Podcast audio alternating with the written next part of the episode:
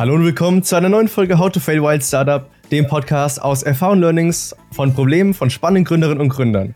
Heute darf ich Detlef Behrens im Podcast begrüßen. Vielen Dank, dass du dir heute die Zeit genommen hast, um heute da zu sein und natürlich auch herzlich willkommen. Ja, hallo Joel. Vielen Dank für die Einladung. Freut mich auch sehr, hier mal Gast deines Podcasts sein zu dürfen. Sehr, sehr gerne. Im Podcast wollen wir natürlich nicht nur über Startups sprechen, sondern auch mit Leuten in Kontakt kommen, mit Leuten ins Gespräch kommen, die etwas vom Boden auf aufgebaut haben, von Grund auf aufgebaut haben. Detlef, ich möchte ein bisschen vorstellen, hat nach der 10. Klasse eine Ausbildung zum Chemiefacharbeiter gemacht, um anschließend nochmal Fachabi, um dann Verfahrenstechnik zu studieren und ein MBA zu machen. Nach über 20 Jahren als Angestellter in der Pharmabranche hat er sich dann vor elf Jahren selbstständig gemacht mit Behrens Projektmanagement und in den letzten Jahren sind sie sehr stark gewachsen. Und was sie denn genau machen, erzählt er heute. Aber bevor ich zu lange rede, lass uns doch direkt mal anfangen. Was war eigentlich deine Aufgabe früher in den Konzernjobs? Was hast du denn überhaupt 20 Jahre lang gemacht?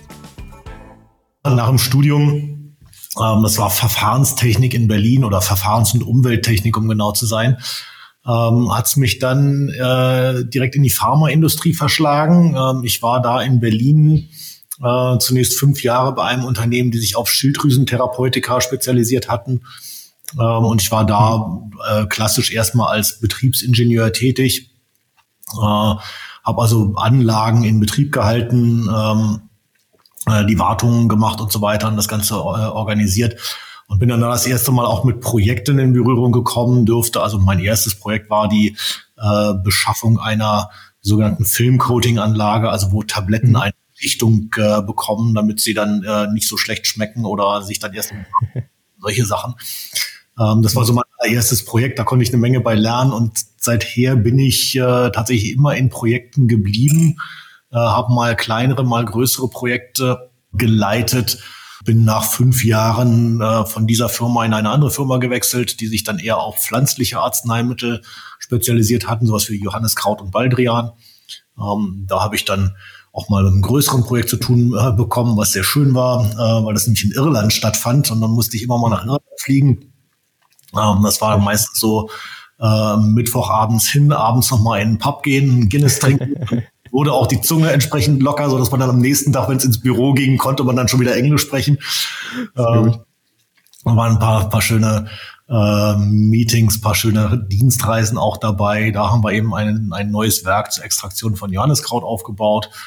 Ähm, in Berlin selbst, äh, also die Firma, wo ich da war, war in Berlin, äh, haben wir dann die Fabrik gebaut für die Weiterverarbeitung der ganzen Rohstoffe, also Tabletten herstellen, Filmtabletten herstellen und das Ganze dann auch noch verpacken. Ähm, mhm. Ja, und wie es dann so ist als, als Projektmanager oder ein Projekt hatte definitionsgemäß immer einen äh, festen Anfang und auch ein festes Ende. Also zumindest wenn man jetzt mal nicht von Stuttgart 21 und dem Berliner Hauptstadtflughafen spricht, normalerweise hat ein Projekt dann auch immer ein festes Ende. Ja. Und ähm, so war das dann auch da. Und dann ist halt immer die Frage, was macht denn ein Projektmanager, wenn sein Projekt beendet ist? Ähm, gerade in solchen eher mittelständischen Firmen wie die, wo ich dann äh, tätig war. Und ähm, dann war auch irgendwann klar, ich muss mir eine neue Firma suchen, äh, neue Projekte. Dann hat es mich nach Marburg verschlagen, dann auch wieder als Projektmanager. Ähm, habe dort weitere Anlagen planen dürfen. Und das Größte, was ich bisher ähm, gemacht habe, war wirklich ein neues Werk auf die grüne Wiese ähm, gesetzt äh, für die Herstellung mhm. von Tollwut und FSME-Impfstoffen hier in Marburg. Ähm, und das äh, äh, ist auch tatsächlich ein bisschen mein äh, mein Baby, ähm, so dass das größte Projekt, was ich bisher gemacht habe. Da war ich dann auch ein Namensgeber dieses äh, dieses Projektes. Mhm. Und nachdem das dann beendet war, da fühlte ich mich dann auch reif genug für die Selbstständigkeit äh, und habe dann eben vor elf Jahren meine eigene Firma gegründet. Sehr gut. Finde ich sehr schön. Die kleine Reise im Prinzip, dass du uns nochmal mitgenommen hast. 20 Jahre, sehr, sehr viel Erfahrung dort mitgenommen und dann selber gegründet. Wir hatten ja mhm. logischerweise ein Vorgespräch und da fand ich einen Aspekt besonders interessant. Du hast gesagt, ja, ich habe mich dann bereit gefühlt zu gründen, aber es war in einem sehr kritischen, ähm, in einem sehr risikoreichen Moment im Prinzip, weil ihr da euer Haus gebaut habt. Mhm. Was war denn da der Punkt, dass du gesagt hast, okay, das Projekt ist jetzt zu Ende, ich möchte aber jetzt nicht in einen anderen Konzern gehen, sondern wirklich selber was machen, obwohl jetzt eben das Risiko da ist. Was hast ja. du da die Kritikern geantwortet? Ich fange mal mit den Kritikern an. Ne? Wer, wer waren denn überhaupt äh, Kritiker? Und äh, tatsächlich also, größte größte Kritiker äh, dabei war äh, neben mir selbst ähm, dann dann meine Frau, wobei die jetzt eigentlich nicht kritisch war, aber äh, es galt natürlich eine Menge Fragen zu beantworten. Klar, ja. klar jede Gründung ist ein Risiko. Mhm. Ja, was passiert, wenn es schief geht? Ähm, und ähm, natürlich habe ich schon geschaut, was was geht denn. Und die Optionen, die es gab, für mich seinerzeit war, äh, ich hätte in dem Konzern bleiben können. Das waren äh, damals war es noch Novartis hier in Marburg, äh, heute ist es mhm. GSK und, und BioNTech. Mhm. Äh, damals hieß es noch Novartis und ich hätte da bleiben können. Ich saß warm und trocken. Ich habe jeden Monat ein durchaus gutes Gehalt bekommen und da hätte ich auch bleiben können. Ne? Die Frage ist, wie erfüllend ist das? Wie zufrieden ist man dann mit, mit der Arbeit? Wenn man vorher mal so ein großes Projekt für 167 äh, Millionen Euro verantwortet hat, äh, und dann jetzt als nächstes äh, wieder so einen kleinen Schleusenumbau für, äh, für 200.000 Euro dann mal leiten darf. Das ist dann nicht mehr sehr erfüllend. Ähm, da möchte man dann doch irgendwie mehr von seinen Kompetenzen mit einbringen. Und dann ist, war die andere Frage, was mache ich denn? Also könnte ich innerhalb des Konzerns andere Projekte machen? Weil das war eben Novartis, die, das ist ein Riesenkonzern, die haben äh, weltweit Projekte und zu dem Zeitpunkt war es so, dass die ein Projekt in Singapur, eins in St. Petersburg und eins in Brasilien hatten. Mhm. Ja, und äh, ich hatte kleine Kinder und ein frisch gebautes Haus in, in Marburg, äh, ja. wo ich dann auch gesagt habe, da lohnt es sich dann nicht mal am Wochenende nach Hause zu fliegen, um seine Familie zu sehen. Also das äh, war jetzt keine echte Option. Also war dann die Frage, hm, ähm, bleibe ich da, ähm, beziehe ein, ein Gehalt und bin tendenziell nicht glücklich mit der Arbeit, äh, weil sie nicht mehr erfüllend ist, oder gehe ich das Risiko, mache mich selbstständig und was bedeutet das dann? Und mhm. ähm, was man üblicherweise ja macht, wenn man äh, vorhat zu gründen, ist dann ein, äh, einen, einen Plan äh, zu erstellen, ähm, also so, so ein Existenzgründungsplan, äh, Businessplan, und das habe ich gemacht, habe das auch sehr sorgfältig und intensiv gemacht, also nicht irgendwo abgeschrieben, ähm, weil ich weil ich es brauchte, sondern ich habe das wirklich auch gut erarbeitet, mir viele Gedanken gemacht, was ist denn meine Zielgruppe, welche Stundensätze kann ich erzielen, wie viel müsste ich insgesamt an Aufträgen haben, damit sich das Ganze dann auch trägt oder umgekehrt, bis zu welchem Zeitpunkt muss die ganze Geschichte laufen, bevor ich die Reißleine ziehen muss und sagen, mhm. nee, das ja. war es jetzt doch nicht. Äh, ich muss wieder zurück in die äh, in die Angestellten-Tätigkeit, äh, weil das mit der Selbstständigkeit nicht funktioniert. Und ich hatte mir verschiedene Szenarien eben aus, ähm, äh, ausgerechnet. Ähm, ein, wo ich dachte, das ist jetzt ein realistisches Szenario äh, mit einer bestimmten Auslastung, so zu Anfang äh, 40 Prozent und dann äh, ein paar Monate später 50 Prozent. Und da hatte ich gesagt, so mehr als 75 Prozent Auslastung mit Arbeit beim Kunden kann ich nicht machen, weil ich auch noch Zeit für die Akquise brauche. Mhm. Äh, und hatte ich noch ein anderes Szenario, was ähm, ganz schlecht gerechnet war, wo es so gerade so auf Kante genäht, was wie es dann gehen würde. Und ich habe mir noch erlaubt, ein so ein rosa-rotes Szenario zu machen, wenn es denn ganz besonders toll läuft.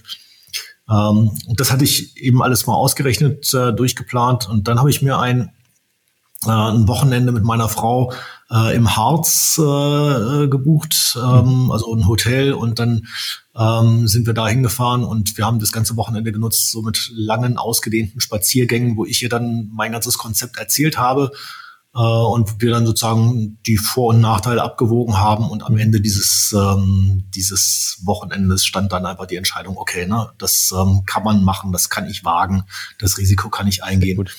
Und ist ja gut ausgegangen. Also, das auf jeden Fall. Also soweit alles funktioniert, ja. Sehr schön.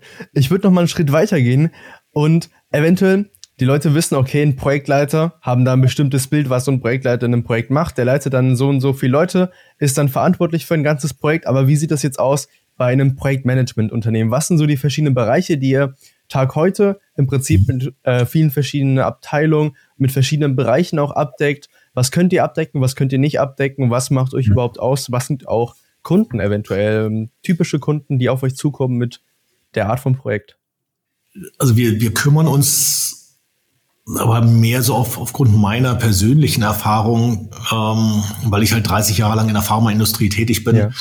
kümmern wir uns überwiegend um Projekte der, der pharmazeutischen Industrie. Das hat ähm, keine zwingenden Gründe. Wir könnten auch andere Projekte machen, denn Projektmanagement ist jetzt von den, von den Tools, die man da anwendet, äh, ist das eigentlich äh, in, in allen Branchen anwendbar. Also das kann ich im Lebensmittel, im Kosmetik, im Pharmabereich, im Maschinenbau, könnte ich eigentlich überall anwenden. IT-Projekte gibt es ja auch, also Entwicklungsprojekte für Software.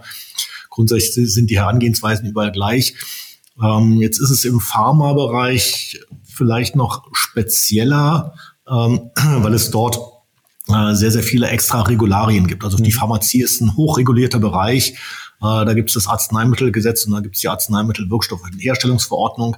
Das sind so ein paar Randbedingungen, die man kennen muss und was eben so nicht ganz viele Leute kennen. Und mhm. das ist etwas, was für uns speziell ist, weil wir einerseits dieses, äh, diese Pharmakenntnisse haben und dann natürlich auch äh, sehr viel Erfahrung und auch äh, fundierte Ausbildung im Projektmanagementbereich. Das ist das, was wir anbieten und das sind letztendlich auch die Kunden, die auf uns zukommen äh, und die dann äh, sagen, ähm, okay, wir haben hier ein, ein Neubauprojekt oder auch ein Umbauprojekt und brauchen jemand, der sich darum kümmert. Denn nicht jede Pharma unter, äh, jedes Pharmaunternehmen hat, hat eine eigene Projektmanagementabteilung. Die größeren ja, äh, die kleineren eher nicht. Also so kleine mittelständische Unternehmen, die haben dann zwar so eine Engineering-Abteilung oder eine Technikabteilung, ähm, da sind dann aber die Ingenieure, die dort tätig sind, natürlich für den laufenden Betrieb zuständig. Die können nicht mal eben hm. nebenbei da so ein, so ein Riesenprojekt mitstemmen. ja. ähm, da kommen wir dann ins Spiel und sagen, hier, wenn ihr da weitere Unterstützung braucht, ein, zwei, drei, zehn Leute, ähm, dann sprecht uns da gerne an. Wir kommen, ja, wir können das Projekt leiten, wir können es steuern, wir können es zum Erfolg führen und wenn ihr uns nicht mehr braucht, sind wir auch wieder weg. Ja. Wenn sie uns äh, fest einstellen würden, dann ist ja wieder das Problem, was mache ich denn mit dem Mitarbeiter, ja. wenn das Projekt fertig ist, dann werde ich den Mitarbeiter nicht mehr los. Äh, und das ist das, was, äh, was wir anbieten. Mhm. Ähm, was wir auch machen, also das ist jetzt mehr so diese Investitionsprojekte, wenn irgendwas neu gebaut werden soll oder umgebaut werden soll. Äh, alternativ dazu gibt es natürlich auch Entwicklungsprojekte, also wenn neue Arzneimittel entwickelt werden sollen, das ist jetzt weniger die Forschung, dass man einen neuen Wirkstoff äh, findet, sondern der Wirkstoff ist schon da ähm, und das Ganze dann ähm, bis zu einer fertigen Darreichungsform, also ob das dann Tablette oder Spritze ist, ähm, dann auch weiterzutreiben. Da braucht man auch sehr viele verschiedene Fachabteilungen. Also zum einen die sogenannte Galenik, äh, die Arzneimittelentwicklung. Wie kann die Tablette zusammengesetzt sein? Ähm, dann brauche ich die Abteilung Zulassung, die das Ganze dann bei den Behörden anmeldet und äh, für verschiedenste andere Bereiche, die eben auch ausgesteuert werden müssen. Auch sowas bieten wir mit an. Ähm, und was ein extra Bereich ist ähm, mit, ähm, äh, also speziell im, im Pharmabereich, das ist die sogenannte äh, Qualifizierung von Anlagen oder Validierung von Prozessen ähm, ich sag mal so salopp, äh, wenn ich eine Maschine brauche, dann kann ich nicht einfach losgehen und sagen, auch ich kaufe eine von Miele, von, von denen weiß ich, die sind sehr gut und das yeah. funktioniert. Sondern im Pharmabereich ist man auch verpflichtet, ähm, das nachzuweisen. Das heißt, ich muss mhm. die, äh, muss jede Maschine, das fängt an, dass man erstmal mit dem Zollstock beigeht und sagt, stimmt denn die Größe überhaupt? Ähm, und ähm, macht die Anlage eigentlich das, was sie soll. Ne? Also wenn da drauf steht, ähm, ähm, da wird bei 60 Grad irgendwas gewaschen, dann muss ich auch nachmessen, ob es auch wirklich 60 Grad sind und zwar in jeder Ecke der Anlage. Mhm. Ähm, und das sind so diese sogenannten Anlagenqualifizierungen. Sowas machen wir auch. Das ist jetzt, okay. hat auch einen Projektmanagement-Anteil. Es ist aber viel mehr technische Problemstellung. Und das ist das, was mhm. wir so für unsere Kunden machen. Sehr interessant. Das ist schon mal sehr, sehr allumfassend und auf jeden Fall mit Sicherheit einige Leute abgeholt. Eine Frage, mhm. die ich mir auch gestellt habe. Du hast jetzt vor elf Jahren im Prinzip als One-Man-Show angefangen und dann nach und nach das Team aufgebaut. Was war denn so der, was war denn so der ausschlaggebende Punkt, wo du gemerkt hast, okay, also jetzt kann ich im Prinzip nicht mehr alleine weitermachen, sondern jetzt brauche ich wirklich jemand, der mit mir an der ganzen Geschichte mitarbeitet.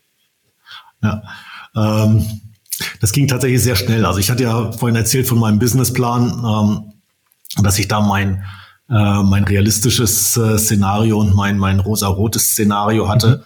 Mhm. Ähm, da kann ich mal von den Anfängen erzählen. Ich hatte dann äh, zwei, zwei Angebote verschickt ähm, an, äh, an interessierte Unternehmen.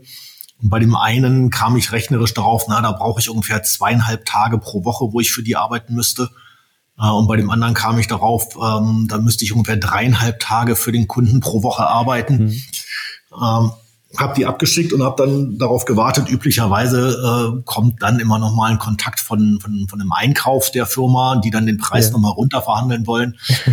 und ich hatte mir äh, vorher schon ausgerechnet, na, also wenn jetzt eins von den beiden klappt, das wäre schon echt super, äh, weil dann habe ich also mindestens schon mal mein mein realistisches Szenario mit den zweieinhalb Tagen pro Woche, bei den dreieinhalb wäre ich schon bei meinem rosa-roten Szenario gewesen. Mhm. Und dann kam aber kein Anruf von einem Einkauf, ähm, die den Preis verhandeln wollten, sondern was dann, was dann kam, waren zwei E-Mails. Ähm, das eine von der einen Firma, ja, herzlichen Glückwunsch, hiermit beauftragen wir Sie. Und von der zweiten Firma, ja, herzlichen Glückwunsch, hiermit beauftragen wir Sie. Und ich ja, dachte wunderbar. so, äh, zweieinhalb Tage pro Woche plus dreieinhalb Tage die Woche macht insgesamt sechs Tage die Woche Arbeit. Oh, das wird anstrengend. Ja. Und das war aber tatsächlich zu Anfang, äh, das war dann ungefähr doppelt so gut wie mein rosa-rotes Szenario, was, was ich dann zu Anfang hatte. Äh, sehr viel Arbeit, hatte den Vorteil, dass ich natürlich auch sehr schnell auch Geld in die Kasse bekommen habe, um mhm. mir so ein bisschen Puffer aufzubauen. Ja. Und diese Phase hielt dann auch an. Das war jetzt nicht nur mal über drei Wochen, sondern muss man vielleicht auch dazu sagen, die Projekte, die wir so betreuen, die laufen meistens mindestens ein halbes Jahr, meistens länger, mhm. äh, sodass man dann eben, wenn man so einen Auftrag hat, auch eine ganze Weile erstmal gut zu tun hat. Um mal so eine realistische Zahlen zu bekommen, was, in welcher Höhe befindet man sich bei den Projekten? Äh, finanziell? Du kannst ja wahrscheinlich abschätzen, was so ein Durchschnittsprojekt, mhm. äh, in welcher Höhe man sich da befindet, wenn man da jetzt ein halbes Jahr lang dran arbeitet. Ähm, also nehmen wir mal so, so, so ein einfaches äh, Projekt, mhm. wenn, wenn eine ja. Maschine angeschafft werden soll, eine Tablettenpresse oder ein Mischer ja. oder so eine Filmcoating-Anlage. Die liegen preislich, also die reine Maschine ungefähr zwischen ein und zwei Millionen Euro. Mhm. Ähm, und dazu kommen dann Planungskosten, äh, Qualifizierungskosten und drum und dran. Also dann sind wir so bei zweieinhalb Millionen Euro okay. etwa. Ja. Ähm, so ein Projekt ist dann auch nicht innerhalb von einem halben Jahr abgeschlossen. Das dauert dann mit Lieferzeiten eher so anderthalb Jahre. Mhm. Ähm, meistens kriegen wir die Aufträge immer so stückchenweise, mal so ein halbes Jahr mit Option auf Verlängerung. Aber so das erste halbe Jahr okay. ist dann sozusagen ja. schon mal schon mal gebucht. Ging dann sehr sehr schnell, dass man, äh, dass ich gemerkt habe, ich brauche da jetzt zusätzliche Unterstützung, weil auch weitere Anfragen kamen. Mhm. Und dann hatte ich äh, mich mal äh, umgeschaut und äh, auch einen ersten Mitarbeiter ähm, gefunden, respektive der hat sogar eher mich gefunden, weil er im Auto mal hinter mir hergefahren ist und ich habe einen, einen Aufkleber hinten auf dem Auto drauf mit Behrens Projektmanagement und der Webadresse drauf und der hat mich dann gefunden und ja, sich die Website angeschaut und ähm, mhm. da stand dann eben schon eine Stellenanzeige und hat er sich dann aufgrund eines Autoaufklebers darauf beworben. Also, ja, wunderbar. Es auch so klappt. Mhm.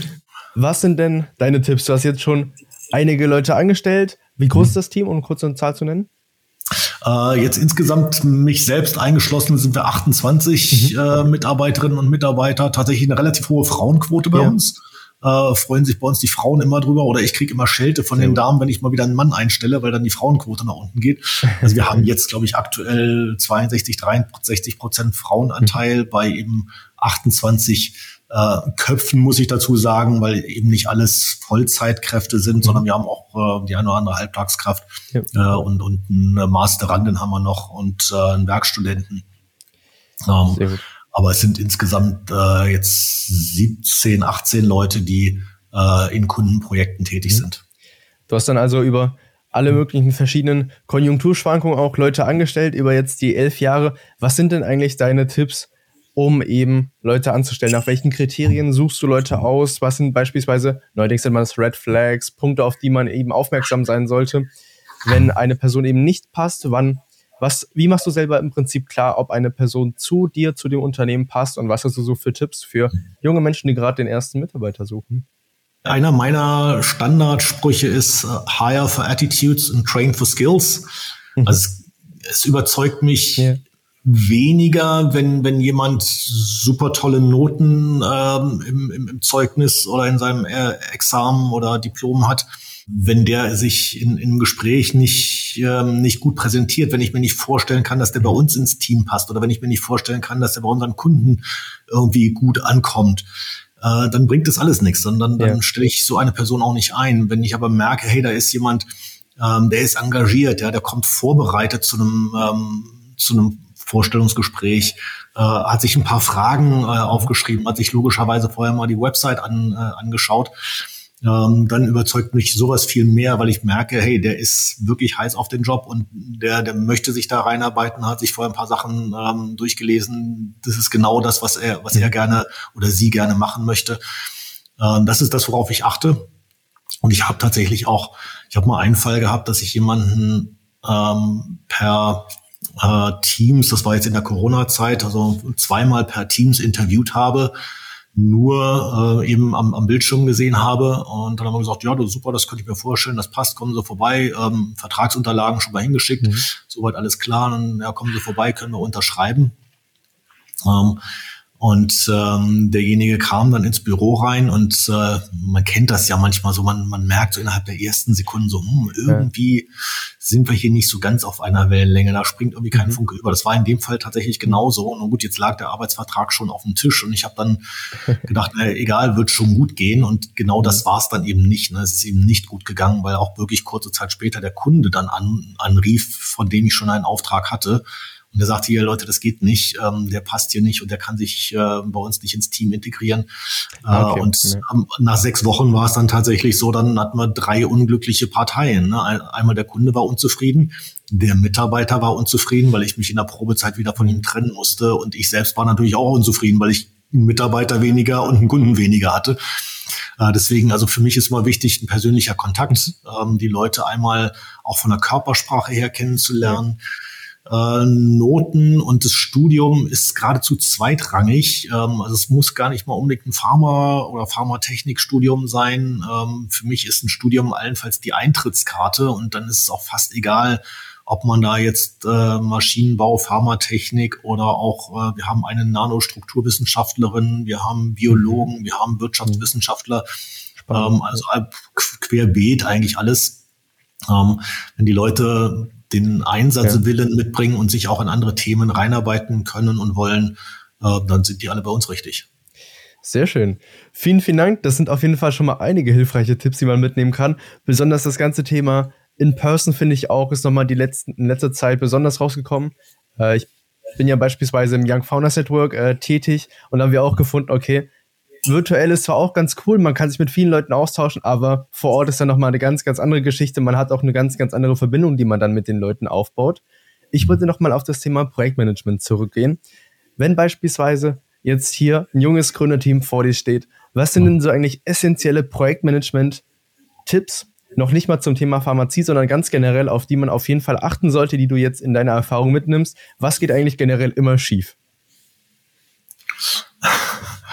Oh, schief, schief gehen kann eine ganze Menge. Ähm, wir haben tatsächlich, ähm, äh, wer jetzt den Podcast hört und, und Interesse hat, am besten mal einfach auf unsere ähm, äh, auf unsere Website gehen. Das ist äh, www.behrens-pm.de. Da wird in den nächsten Tagen auch ein Link zu einer zu einem Webinar, nee, Webinar darf man nicht sagen, zu einem Online-Seminar äh, erscheinen. Ähm, und äh, dieses Online-Seminar trägt den schönen Titel Fantastische Projektfehler und wie man sie findet.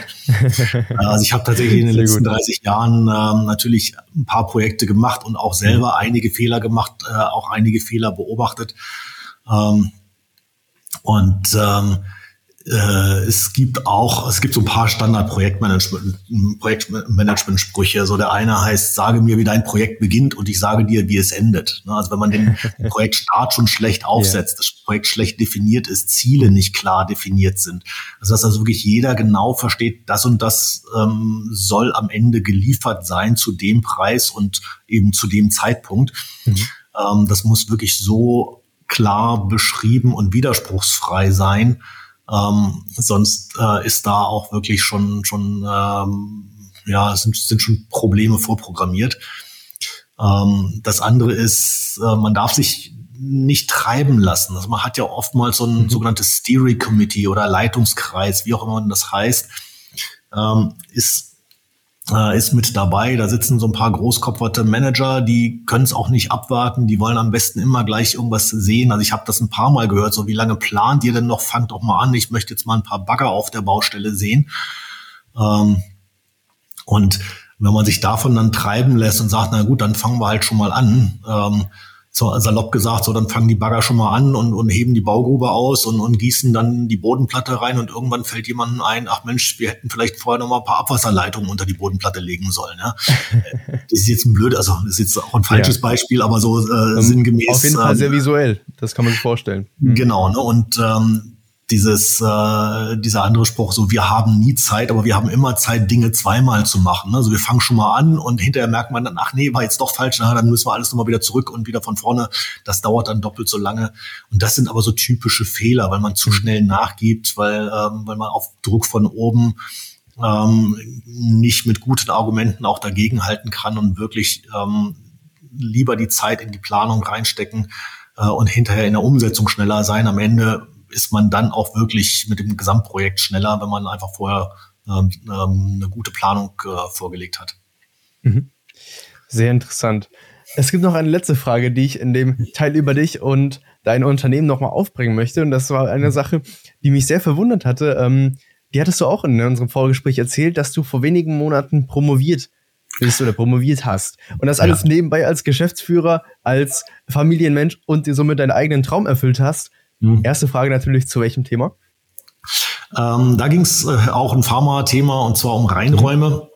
Ähm, also die, die, die Produktion von Arzneimitteln muss ja in sauberen Räumen, also ja. in sogenannten Reinräumen ja. erfolgen und äh, diese Reinräume er, erreichen ihren Status eben durch eine, durch eine Luftumwälzung, also durch, eine, durch eine Klimaanlage. Mhm äh, wo entsprechend gefilterte Luft in den Raum reingetragen wird. Und ähm, da ging es darum, wie viel Luft muss es eigentlich sein, äh, weil die muss ja auch aufbereitet sein, das kostet eine Menge Energie.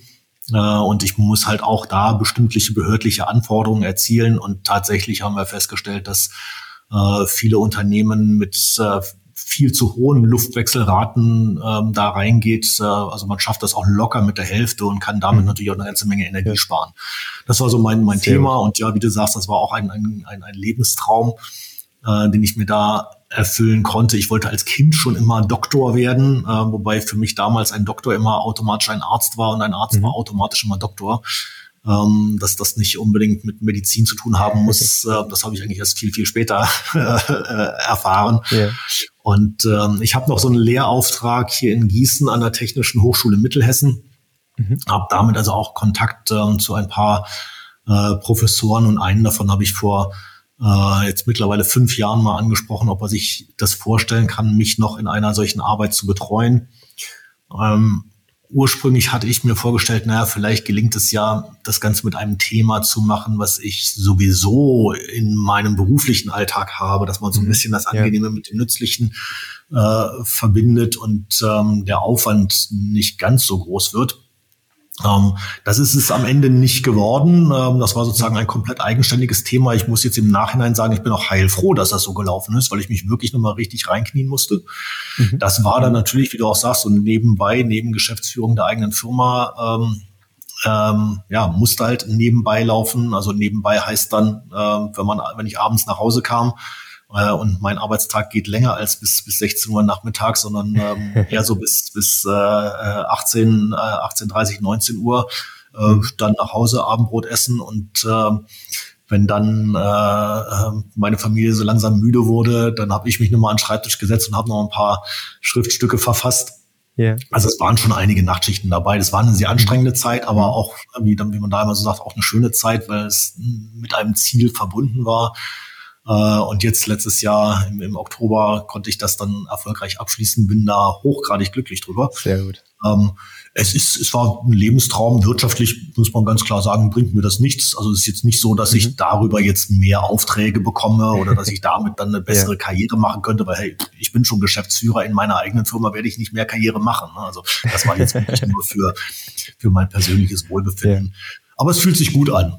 Das also ich kann es tatsächlich vielleicht auch, auch mhm. durchaus äh, empfehlen, ähm, gerade für, für junge Zuhörer, wenn die auch so, ein, so einen Lebenstraum haben, so ja, ne, ran. Also ähm, das, das geht, man schafft das, man kriegt dann auch die, die Zeiten dahin ähm, ähm, und äh, auch da keine, keine Scheu haben, irgendwas äh, anzugehen, wo man sagt, oh, ich weiß gar nicht, wie das geht oder hm, ich kann das nicht, ist alles Quatsch. Ähm, und mhm. kann sich das durchaus zutrauen äh, auch solche Themen im, im Studium, auch das ganze Thema Projektmanagement. Ähm, das ist jetzt äh, alles keine, keine Rocket Science, das kann man alles lernen und ähm, ähm, ich habe ja in diesem Lehrauftrag, komme ich auch regelmäßig eben mit den Studierenden in Berührung. Äh, also übrigens auch eine große Quelle von, von, von mir jetzt, was ähm, neue Mitarbeiterinnen und Mitarbeiter angeht, weil ich da an der THM ah, ja, natürlich ja. auch ein bisschen Werbung für uns machen kann. Dann kriege ich auch mal äh, Bewerbungen rein. Sehr gut. Äh, und ich freue mich über jede Bewerbung, die kommt. Also wenn jemand Interesse hat, sich mal mit, mit Projektmanagement zu befassen, bitte einfach mal auf unsere Website gehen, ähm, gucken, da stehen auch immer Stellenanzeigen. Mhm. Ähm, und wenn das jemanden interessiert, ähm, freue ich mich über jede Bewerbung, äh, ähm, auch für über, über Praktikanten oder Masteranden. Sehr gut. Ähm, da kann man immer mal schauen, äh, ob man da nicht irgendwie eine gute Zusammenarbeit kommt. Auf jeden Fall, die Website ist auch nochmal unten verlinkt. Ich würde einen kleinen Cut jetzt mal machen und zum zweiten großen Part in diesem Podcast kommen, nämlich der Frage, welche Herausforderungen und Probleme hattest du bis jetzt in deinem unternehmerischen Weg und was waren die Erfahrungswerte, die Learnings oder die Werkzeuge, mit denen du diese Probleme gelöst hast?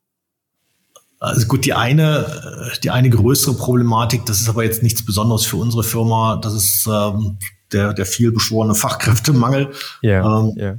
Den, den viele andere Firmen auch beklagen, äh, gerade wenn man als kleineres Unternehmen am Start ist. Und meine, mein Unternehmen hat jetzt 28 Mitarbeiter, aber machen wir uns nichts vor. Die Firma Behrens Projektmanagement kennt deutschlandweit betrachtet keine Sau. Also mhm. da gibt's halt ein paar andere ähm, äh, große, namhafte Unternehmen. Also im, im Pharmabereich gibt's dann halt die Firma Böhringer Engelheim, die ist bekannt, oder mhm. ähm, äh, die Firma BioNTech ist bekannt. Klar.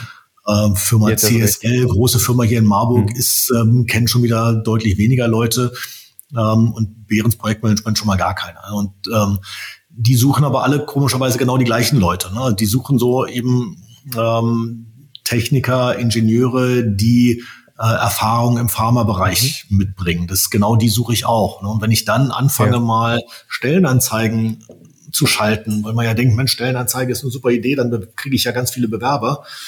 Ähm, und äh, ich gebe dann Geld aus für diese typischen Stellenbörsen, ja, sei es jetzt hier Indeed oder Jobvector oder wie sie alle heißen. Äh, ja, das kostet ja. gar nicht mal so wenig Geld. Also da so eine Stellenanzeige für sechs Wochen zu schalten, ist man mit irgendwie zwei, zweieinhalbtausend Euro äh, oh, dabei. Okay, ja. Und ähm, dann suche ich halt, sagen wir mal, einen Projektingenieur oder einen Pharmaingenieur, und wenn ich dann hinterher meine eigene Stellenanzeige suche in dem Portal, ja, dann, dann stelle ich fest, äh, da steht dann ganz oben die Firma Böhringer, darunter steht die Firma Roche, dann steht die Firma BioNTech und irgendwann ganz unten steht mal die Firma Behrens Projektmanagement. Mhm. Und aus Sicht eines Bewerbers, ähm, da werden die meisten eher denken, na, Behrens kenne ich nicht, aber BioNTech, das klingt schon geil, ja, ich bewerbe mich mal bei BioNTech. Also die Leute, die, die sich bei uns bewerben, die müssen schon dann in so kleinere Unternehmen wollen und das ist tatsächlich der deutlich geringere Teil. Das heißt, mhm. die Schwierigkeit, gute Leute zu kriegen, äh, ähm, haben wir besonders, gerade weil auch der Markt es momentan hergibt. Ähm, Pharmaindustrie in, in Deutschland läuft sehr, sehr gut. Mhm. Ähm, und ähm, deswegen mache ich das auch viel einfach über die äh, über die Hochschule, dass ich mir halt junge Leute hole, die natürlich auch dann selber erstmal auch mit ausbilden muss. Ja, die kommen ja mit quasi keiner Berufserfahrung zu uns. Äh, und äh, wir können ja anlernen, wir können ja auch in, in den Projekten, auch beim Kunden im Projekt mit, äh, mit anlernen. Ähm, eine Schwierigkeit, die sich dann für uns daraus ergibt, ist, ähm, ich möchte ja nun, was ich vorhin schon sagte, ich möchte ja jetzt keine schlechten Leute einstellen. Ich suche mir ja auch nur die guten Leute aus. Und dummerweise merken das dann aber auch die Kunden, ähm, dass sie von Behrens Projektmanagement immer nur gute Leute kriegen und irgendwann werden dann die Leute angesprochen, ob sie nicht wechseln wollen. das heißt, ich muss immer schneller Leute äh, einstellen, als sie uns von den Kunden wieder abgeworben werden.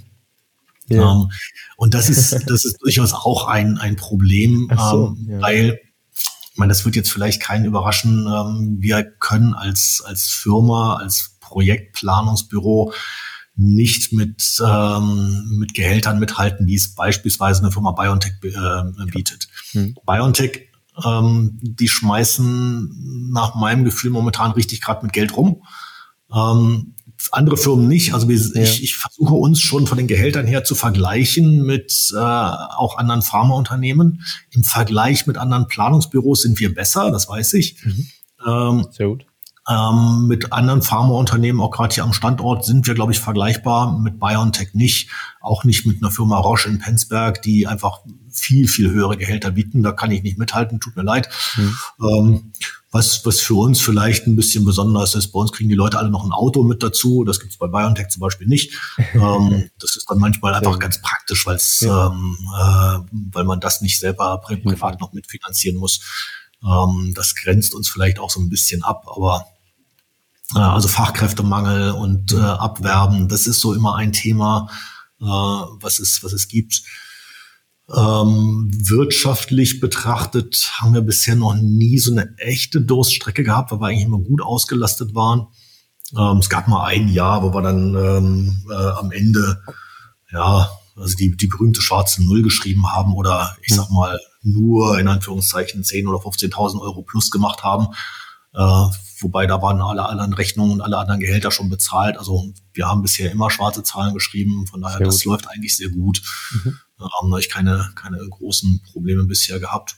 Ähm, sonst natürlich, man muss dann schon auch schauen, dass die Mitarbeiter, die man hat, äh, auch ständig im Auftrag sind, also dann auch natürlich äh, Aufträge akquirieren bei den Kunden. Auch da, äh, das ist etwas, da muss man sich auch dran gewöhnen, einfach so mhm. dieses äh, berühmte Klinkenputzen bei, bei Kunden anrufen, hinfahren. Ähm, das ist nicht immer so der angenehmste Job, den man sich vorstellt, weil man natürlich auch viel Frust einstecken muss, aber ähm, das gehört dann auch einfach mit dazu und man gewöhnt sich auch daran. Da sehe ich oftmals bei jungen Leuten besonders das Problem, dass das Klinkenputzen, was früher eben deutlich mehr verbreitet war, dass Leute das Telefon in die Hand nehmen, einmal das Telefonbuch durchklingeln, gar nicht mhm. mal mehr so unbedingt beliebt ist. Ähm, mhm. war es mit Sicherheit früher auch nicht unbedingt, aber jetzt umso weniger und umso weniger Leute machen es wirklich aktiv. Und daher auch die Frage, was sind denn so deine Tipps für junge Menschen? Auf was muss man achten? Was sind vielleicht Best Practices im Umgang mit Leuten, die man noch nicht kennt, wenn es eben darum geht, okay, ich möchte jetzt wirklich, dass du im Prinzip ein Kunde wirst und nicht nur einen netten Kaffee mit dir trinken? Okay. Ähm, also es gibt ein paar, ein paar modernere Tools, die man, die man äh, machen kann, aber das modernere Tool heißt nicht, ähm, ich rufe nicht mehr an, sondern ich schicke jetzt eine E-Mail. Äh, das hat noch eine viel geringere Chance äh, ja. auf, auf, auf Erfolg. Also nur eine E-Mail schreiben, damit ich mit dem Kunden nicht reden muss, das funktioniert definitiv nicht. Ähm, äh, ich fand aber gerade das, das, das Stichwort mal zusammen Kaffee trinken. Ähm, ähm, da gibt es äh, eine, eine neuere Entwicklung, mit der wir auch gerade ganz gute Erfahrungen machen. Und zwar unter Nutzung auch von Social Media. Ähm, im, im Business-Bereich eher sowas wie LinkedIn, mhm. ein bisschen noch Xing, wobei das sehr stark rückläufig ist. Ja. Ähm, je nachdem, mit welcher Zielgruppe man zu tun hat, bei uns tatsächlich, das sind ja alles so, so Leute ähm, in, in meinem Alter, also sagen wir zwischen 45 und 55. Da ist dann sogar noch äh, Facebook angesagt, mhm. ja, obwohl Facebook eigentlich in der, in der jüngeren Generation auch schon so gut wie tot ist. Da hat man dann viel mehr Instagram. Auf jeden um, Fall. Das sind aber alles Kanäle, die man nutzen ja. kann, wenn ich da potenzielle Kunden habe. Mhm. Ähm, und dann äh, dort nicht äh, irgendeinen Text hinschicken, sondern selber ein Video aufzeichnen und dann sagen, hey, Mensch, hier, ah, hallo Joel, äh, ich habe dein, äh, dein Profil gerade gesehen ähm, in, in Xing, in LinkedIn und äh, ähm, das klingt für uns super interessant, weil wir suchen gerade äh, Leute, die sich mit Projektmanagement befassen äh, wollen. Und du hast ja schon mal das und das äh, gemacht. Und wie wäre es, äh, wenn wir uns mal auf einen Kaffee verabreden ja? und äh, dann unterhalten wir uns mal genauer, ob das nicht äh, passend wäre. Also das wäre jetzt sowas für, für Bewerber. Man kann das auch mit Kunden genauso machen. Ne? Wir ja. haben äh, gesehen, sie haben gerade das und das äh, Projekt am Start äh, und genau sowas ähnliches haben wir gerade bei einem anderen Kunden gemacht. Und wie wäre es, wenn wir uns dazu mal unterhalten und tatsächlich, man verschickt dann ein Video. In dem Video sieht man dann eben, da stehe ich dann mit, äh, hier mit einer, mit einer Tasse in der Hand. Ja, ich habe ich hab selber mal so ein Video bekommen da stand dann eine Dame yeah. mit zwei Bechern, ne? da stand dann einmal Silvia und einmal Deadlift drauf, so, ne? wollen wir beide uns nicht mal äh, auf einen Kaffee verabreden. Äh, und sowas zieht dann natürlich, weil es was anderes ist, ne? weil es was Besonderes ist. Yeah. Und ähm, das, das so Sehr kann man cool. das gut machen. So, sowohl als äh, wenn man Bewerber sucht, also neue Mitarbeiter, weil das ist halt was anderes, als auch äh, bei, bei Kunden muss natürlich ein bisschen zielgruppengerecht sein. Also ich kann dann äh, wenn ich bei, bei einer Firma Roche anrufe, kann ich da nicht äh, sofort anfangen, dann jeden zu duzen oder sowas. Das muss ein bisschen ja. angepasst sein. Ähm, aber bei Bewerbern zum Beispiel, da ist es inzwischen gängig. Ja, wenn ich da die, die jungen Leute anspreche, die werden, würden sich ja stark wundern, wenn man da anfängt, mal die alle zu siezen. Das ist ja noch ein bisschen strange. das auf jeden Fall. Und nochmal konkrete Tipps im Prinzip im Umgang mit dem ersten Kundengespräch. Hast du da Sachen, Fettnäpfchen, die häufig passieren, äh, die besonders Leuten, die das zum ersten Mal machen, passieren? Du bist jetzt schon im Prinzip ein alter Hase in der Akquise, mhm. hast du deine eigenen Methoden? Also ja, gut, ich habe jetzt den Vorteil eben so dieses alte Hase. Ich habe äh, selber auch ja lange auf der anderen Seite gesessen, ähm, mhm. wo, wo Vertreter versucht haben, mir was zu verkaufen. Ähm, natürlich weiß ich jetzt, was wir können und was wir nicht können. Also diese, diese Offenheit, Ehrlichkeit und da auch einfach Karten auf den Tisch legen, ne? dass ich einfach sage, ja, wir können das Projektmanagement, aber ich kann keine technische Planung einer Lüftungsanlage machen oder keine Rohrleitungsplanung machen. Das können wir einfach nicht. Oder gibt es theoretisch äh, selbst wenn ich es anbieten könnte, da gibt es dann andere Firmen, die können das besser und schneller und billiger mhm. als wir. Mhm. Ähm, das sollte man sehr klar machen und das, das wird auch von den Kunden sehr geschätzt, ähm, auch logischerweise, aber das ist jetzt nichts Neues, äh, nichts versprechen, wo man hinterher nicht weiß, ob man es äh, ob man's halten ja. kann. Äh, durchaus aber trotzdem mutig sein. Also jetzt auch nicht sagen, oh, ehe ich das anbiete, da brauche ich noch drei Jahre Vorbereitungszeit. Also das vielleicht nicht, sondern schon, schon, dass man sagt, okay, wir trauen uns das zu und klar, mhm. kostet ein bisschen mehr Aufwand, aber ähm, wir können da auch ein bisschen Learning on the Job machen, aber es muss natürlich realistisch sein. Ähm, das geht ganz gut. Ähm, okay. Bei Preisverhandlungen ähm, standhaft bleiben. Ähm, mhm. auch da, ne, mhm. man hat halt seinen Preis. Ja, und wenn, also das ist ja, Einkäufer sind ja auch trainiert darauf, Preise runter zu verhandeln. Die yeah. wissen auch, wie sie vorgehen müssen. Und da ist es dann manchmal auch ganz schön, ähm, gerade wenn man selber ein bisschen Erfahrung hat, äh, dann diese Spielchen mitzuspielen, was die dann so machen. Ähm, mhm dass die natürlich versuchen, den Preis zu drücken und äh, von wegen, na, warum sind sie denn, äh, oder warum ist denn der Preis so hoch? Ja, ja gut, dafür kriegen sie halt mich. Ne? Und wenn sie mich haben wollen, dann ist das der Preis. Wenn sie, wenn sie, wenn sie es billiger haben wollen, gibt es vielleicht auch andere. Ja, und da mhm. auch standhaft bleiben. Man wundert sich manchmal, ähm, wie gesprächsbereit die mit mal werden, weil sie eben doch gar nicht so viele andere äh, Kandidaten oder Asse im Ärmel haben. Das geht ganz gut. Oder auch mal eine Stille aushalten, das machen die auch ganz gerne. Ja, dann sagen sie so, ist das dann jetzt ihr letzter Preis? Und ja, das ist jetzt mein letzter Preis. Und dann bleiben die einfach still und sagen eine Minute lang gar nichts, weil sie hoffen, dass man dann irgendwie weich wird, ja, dass man dann irgendwann sagt, na ja, also hm, ähm, wir könnten ja noch mal, ja, und dann wissen die sofort, okay, der hat jetzt verloren, ja, und selber, man muss ja auch nichts sagen. Dann sitzt man halt mal eine Minute und schweigt sich, äh, schweigt nicht. Das ist geradezu körperlich schmerzhaft, ja, aber yeah.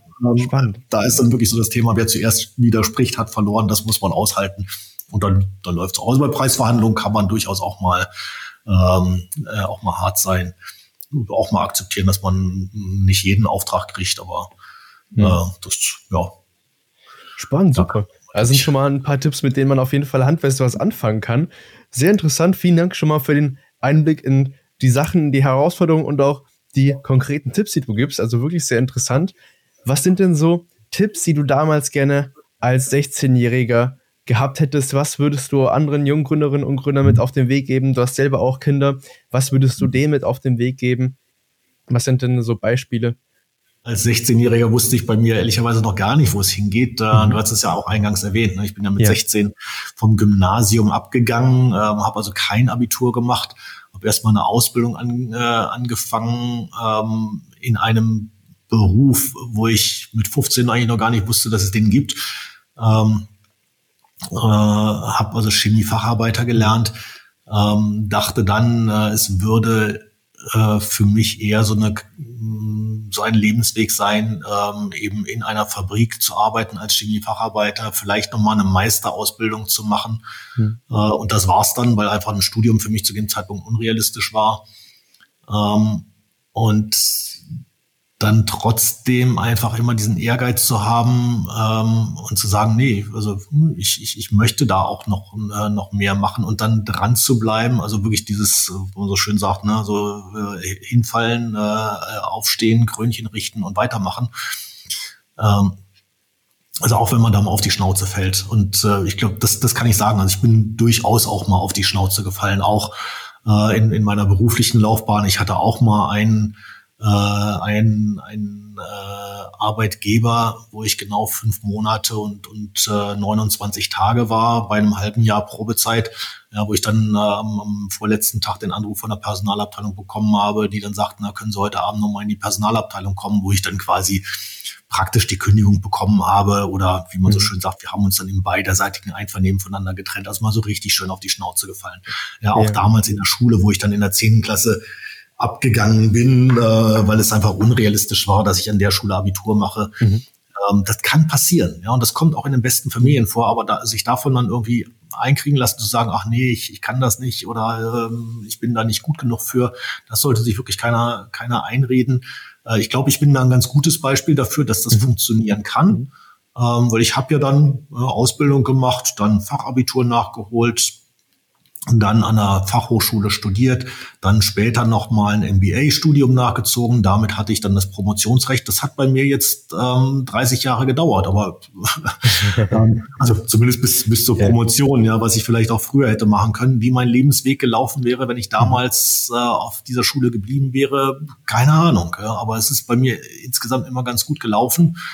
Ähm, äh, das war mit Sicherheit nicht leichter, als von Anfang an ähm, äh, weiterzumachen, aber nur weil man jetzt vielleicht in der Schule äh, nicht zu den Top-Leistern gehört, nicht zu den, zu den Top-Schülern gehört, heißt das noch lange nicht, dass da ähm, äh, bestimmte Karrierewege nicht machbar sind. Also das würde ich auf jeden Fall jedem mitgeben wollen. Das ist jetzt vielleicht auch keine ganz neue Erkenntnis, hat auch jeder schon mal gehört, aber äh, wirklich Augen offen halten, Chancen suchen ähm, oder Chancen dann auch äh, wahrnehmen, wenn sie sich bieten. Das ist vielleicht auch wichtig, weil die Chancen, mhm. man muss manchmal gar nicht so viel suchen, man, äh, die, die fliegen an einem vorbei. Und wenn ich dann sehe, ach guck mal, äh, dann muss man sich auch trauen, das auch zu machen und dann mhm. klappt es auch.